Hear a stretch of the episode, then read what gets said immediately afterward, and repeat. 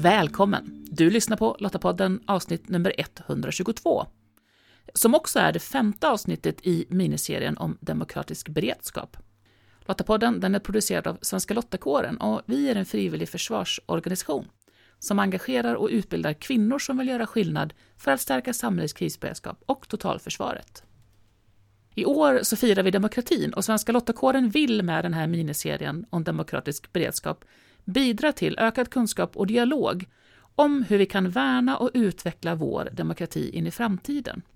Serien den är skapad för Lottapodden av mig, Maria Öst, och Edna Eriksson som är journalist, demokratiaktivist och ordförande i MR-stiftelsen. Vad tänker du på när du tänker på demokrati? En och annan gammal grek kanske? För under historien så har demokrati sett olika ut och vem som får uttala sig och rösta och ha makt, det har ändrats över tid. Men eh, ett samhälle behöver ju på något vis hitta ramverk för hur människor förhåller sig till varandra och hur konflikter avgörs och hur beslut fattas. Så i det här avsnittet så gör vi tillsammans med arkeologen och historikern Alexandra Sandmark en resa i våra demokratiska rötter. Jag kan ju säga då att jag har ju då hållit på, läst historia, läst arkeologi eh, länge och eh, framförallt fokuserat på Skandinavien och vikingatid och sådär. Och eh, om man då tänker på vikingatiden eh, så är det ju då, då som Skandinavien är väldigt känd och känt utomlands framförallt för allt våld och eh, rövande och sådär. Och det är självklart att det, det viktig del av vikingtiden, det ska man inte förneka på något sätt. Men det som är väldigt viktigt att tänka på för det första är att just den här tiden då, vikingatiden, framförallt 8, 9, 100-talet och 1000-talet då, var ju en väldigt våldsam tid i hela Europa. Så det var inte bara då skandinaverna som var våldsamma. Och sen det andra är då att faktiskt även vikingarna själva hade väldigt stark känsla för lag och rätt och hade ett väldigt välutvecklat system eh, för att ta beslut och för att lösa konflikter. Och det tycker jag att det har egentligen inte kommit fram alls tidigare. Varför säger du då liksom att det är viktigt att verkligen återskapa den här kunskapen och att, att vi har den förståelsen? Jo, alltså jag, jag tycker att det är viktigt därför att ofta så nu så ser man ju, alltså, man kan prata om demokrati och det ses som något modernt begrepp, något nytt begrepp. Och det, det tycker inte jag alls att det är, utan egentligen så skulle jag vilja framhäva att liksom, alltså demokrati kan vi ju definiera hur vi vill egentligen, men att folk träffas eh, för att diskutera, för att ta beslut, ta bästa beslutet för, för sin grupp som de tillhör, det är någonting som jag tror att alla samhällen har. Alla samhällen gör det, det annars fungerar inte samhället. Och att, att vi vet att det är inget, inget nytt påfund och att demokrati och rätten att få uttala sig och, och, och, så är någonting som det kan komma och gå. Så att under vikingatiden så var demokratin ganska stark faktiskt. Även om det kanske inte är, alla hade kanske inte röstat och sådär, men det var ganska stor demokrati. Sen då fram på eh, framförallt 13, 14, 1500-tal så blev ju kungarna i Skandinavien mycket starkare och de tog ju över makten. Så de här tingen som fanns under vikingatiden blev svagare och folk fick mindre att säga till om. Och sen så har det ändrat sig igen och nu så har vi någon liksom modern form av demokrati, men den kan ju också försvinna. Mm. Så att man är liksom på alerten och att man ska inte ta så mycket för givet för att det är moderna tider nu. Och på vikingatiden då, vad var det de gjorde mm. för att just uh, skapa demokratin? Uh, även om det då, som du säger, kanske inte var alla som faktiskt fick vara delaktiga på det sättet som vi, som vi är idag. Då. Men hur såg deras system ut? Det är faktiskt ett rätt avancerat system skulle jag vilja säga. Så om man tänker, det som man tittar på landskapet idag till exempel så ser man att det finns härader. Även om de inte riktigt fungerar idag, men alltså man kan ju fortfarande läsa om härader och häradsgränser och sådär. Så häraderna är ju någonting som absolut fanns väldigt mycket under medeltiden, men häraderna är äldre och de fanns under vikingatiden och troligtvis långt bak i även äldre järnålder. Och härader är ju en sorts, ett ganska relativt litet område som troligtvis då hade åtminstone en tingsplats under vikingatiden där folket från häradet kunde träffas och diskutera eh, ta beslut. Så det är på, det är på lokal nivå då. Och sen så har vi också landskapen i Sverige. Eh, och då har ju under medeltiden så kom ju landskapslagarna som började skrivas ner. De tidigaste lagarna vi har är ju från eh, sent 1200-tal. Det är de nedskrivna lagarna. Sen fanns det ju innan dess muntliga lagar också. Mm. Eh, men de kan vi inte, kan inte spåra på samma sätt, så det blir, det blir svårt. Men vi vet att det fanns muntliga lagar, troligtvis för, för landskapen. Och landskapen hade också ett huvudting, som på medeltiden kallas för ett landsting. Och det är då för hela landskapet, så det är på liksom en, en högre nivå kan man säga. Mm. Så att det fanns då liksom ett, ett rättssystem det var även för liksom, politiska beslut också, på flera olika nivåer. På lokal nivå och på högre nivå. Och vilka fick vara med här då? Det är svårt att veta exakt, men som det verkar, och delvis måste vi jobba med lite eh, med det som vi ser i medeltidslagarna. Och även kan man titta på kontinenten. På 5, 6, 7, 800-talet på kontinenten så hade vi motsvarande tingsystem där. Så där har man också lite skriftliga källor som man kan liksom börja läsa och, och fundera. Så att det mest troliga är att de som ägde mark och mer än en liten, liten åkerlapp som de bara kunde liksom använda som en potatisåker bakom en liten stuga. Men han hade en ganska stor mark. Det var de som hade rätt Ehm, rösta på tinget rätt, och, och, rätt att föra talan på tinget. Det är framförallt män, men även då kvinnor som ägde mark, till exempel om man var änka eller om man var en dotter i en familj och det fanns ingen manlig arvinge som kunde ta över så kunde dottern ta över och hade då samma rätt som, som en man. Tingsman, något som man kan se ganska ofta i källorna och det betyder egentligen en tingsmänniska. Det är markägarna. De har rätt att rösta på tinget och prata på tinget. Men alla fick ju komma dit och lyssna och, och kanske och liksom ändå vara delaktig på något sätt, även om mer, mer eh, i utkanten så att säga. Så på något sätt ändå lite av en representativ demokrati liknande det vi har idag? Ja, absolut. Absolut. Eh, så är det. Och eh, det ska man säga att så det här är de, de, så, de så kallas för de fria människorna i samhället. Och det var ju en relativt stor del eh, faktiskt av, av samhället mm. som, som faktiskt var där. Och, och, hur gick det till då? Vad hände på de här platserna? Det har jag också försökt att fundera på, för det är ju något som egentligen inte är beskrivet. Oftast står det så här, ja, sen red de till tinget och där beslöts följande. Eh, och det är mycket så här att de, de ger inte så mycket detaljer i de skriftliga berättelserna, eller så har man liksom från medeltiden liksom brev som berättar vilket beslut som togs, men det står inte mm. exakt hur. Så kan man ju titta framförallt på själva tingsplatserna, hur de ser ut och bara fundera på, för det finns ju högar och det finns ofta kanske rader av resta stenar och sådär, så man tänker vad, vad har de för funktion de här olika elementen och delarna av tingsplatserna?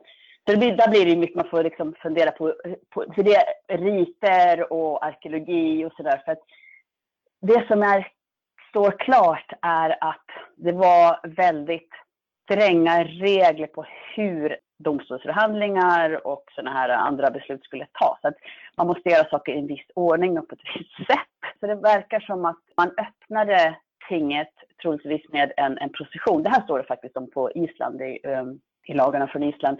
Så att de viktigaste personerna, eh, de som skulle leda tingsförhandlingarna, de gick i procession och som bar lagboken på den här tiden så började de vid kyrkan, för det här är kristna tider när vi kan läsa om det här.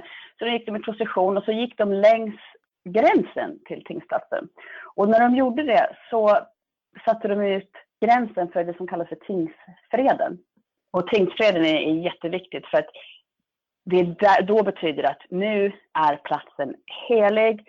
Nu ska vi inte bråka, man får inte slåss, man får inte ha vapen och nu ska vi Eh, reda ut de här konflikterna. Och sen så håller den här tingsfriden på tills mötet är slut. Och sen upplöses tingsfriden.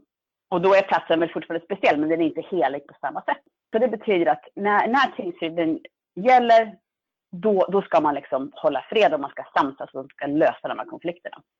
Så genom då samtal, tänker jag, och att någon då medlar och tar ett beslut, så, så lite av både eh, då ett, ett rättsskipande verktyg, men också en mm. möjlighet, antar jag, att, att faktiskt komma fram till nya lagar.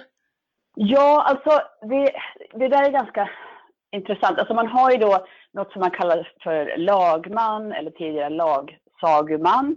Och det är här då lagsagumannen är, är personen som ska komma ihåg vad som står i lagen. Mm. Eftersom att innan man då skrev ner den. Och det betyder ju att um, på Island till exempel då så skulle den här lagsagemannen läsa upp lagen eh, över tre år. Så att en tredjedel på, på varje tingsmöte då som hölls för midsommar. Och de lagarna då som han inte hade upprepat, de gällde inte längre. Och sen då så kunde man under tingsmötet också precis föreslå nya lagar och som kunde då eh, inkluderas i det här. Men det som är viktigt där skulle jag vilja säga, och det är faktiskt en viktig skillnad kanske nu också, är att lagmannen var inte en domare. Utan lagmannen skulle bara eh, förklara vad, som, vad lagen sa. Och sen var det liksom ett antal personer, oftast 12 eller 24 eller 36 personer, som skulle ta beslutet. Så det var ett kollektivt beslut, så det var inte en person. Mm. det kommer senare. Och hur har det här utvecklats över tid då? För det här var ju platser utomhus. Jag tänker ganska ja. stora områden ändå för att mycket folk skulle kunna stå och lyssna även om inte alla då kunde liksom talerätt eller, eller rösträtt. Mm. Men hur, hur förändras det här över tid också då, tänker jag, till att flytta in kanske inomhus? Och det är ju något som vi kan börjar se nu. Och återigen är det bland annat för att vi har väldigt dåligt skriftligt källmaterial som förklarar hur det här, hur det här gick till. Men det man kan se då är att de här tingsplatserna, om vi tar till exempel Gamla Uppsala eller Arnöshög i Västmanland eller någonting. Arnöshög i Västmanland är ju ett väldigt bra exempel då faktiskt. För att det är då en plats som är dokumenterad som tingsplats på ehm, um, 12-1300-tal och in på 1400-tal. Då säger man att vi höll ting vid Anunda hög man kan se arkeologin att det är en samlingsplats långt från 200-300-tal efter Kristus. Så den har använts otroligt lång tid.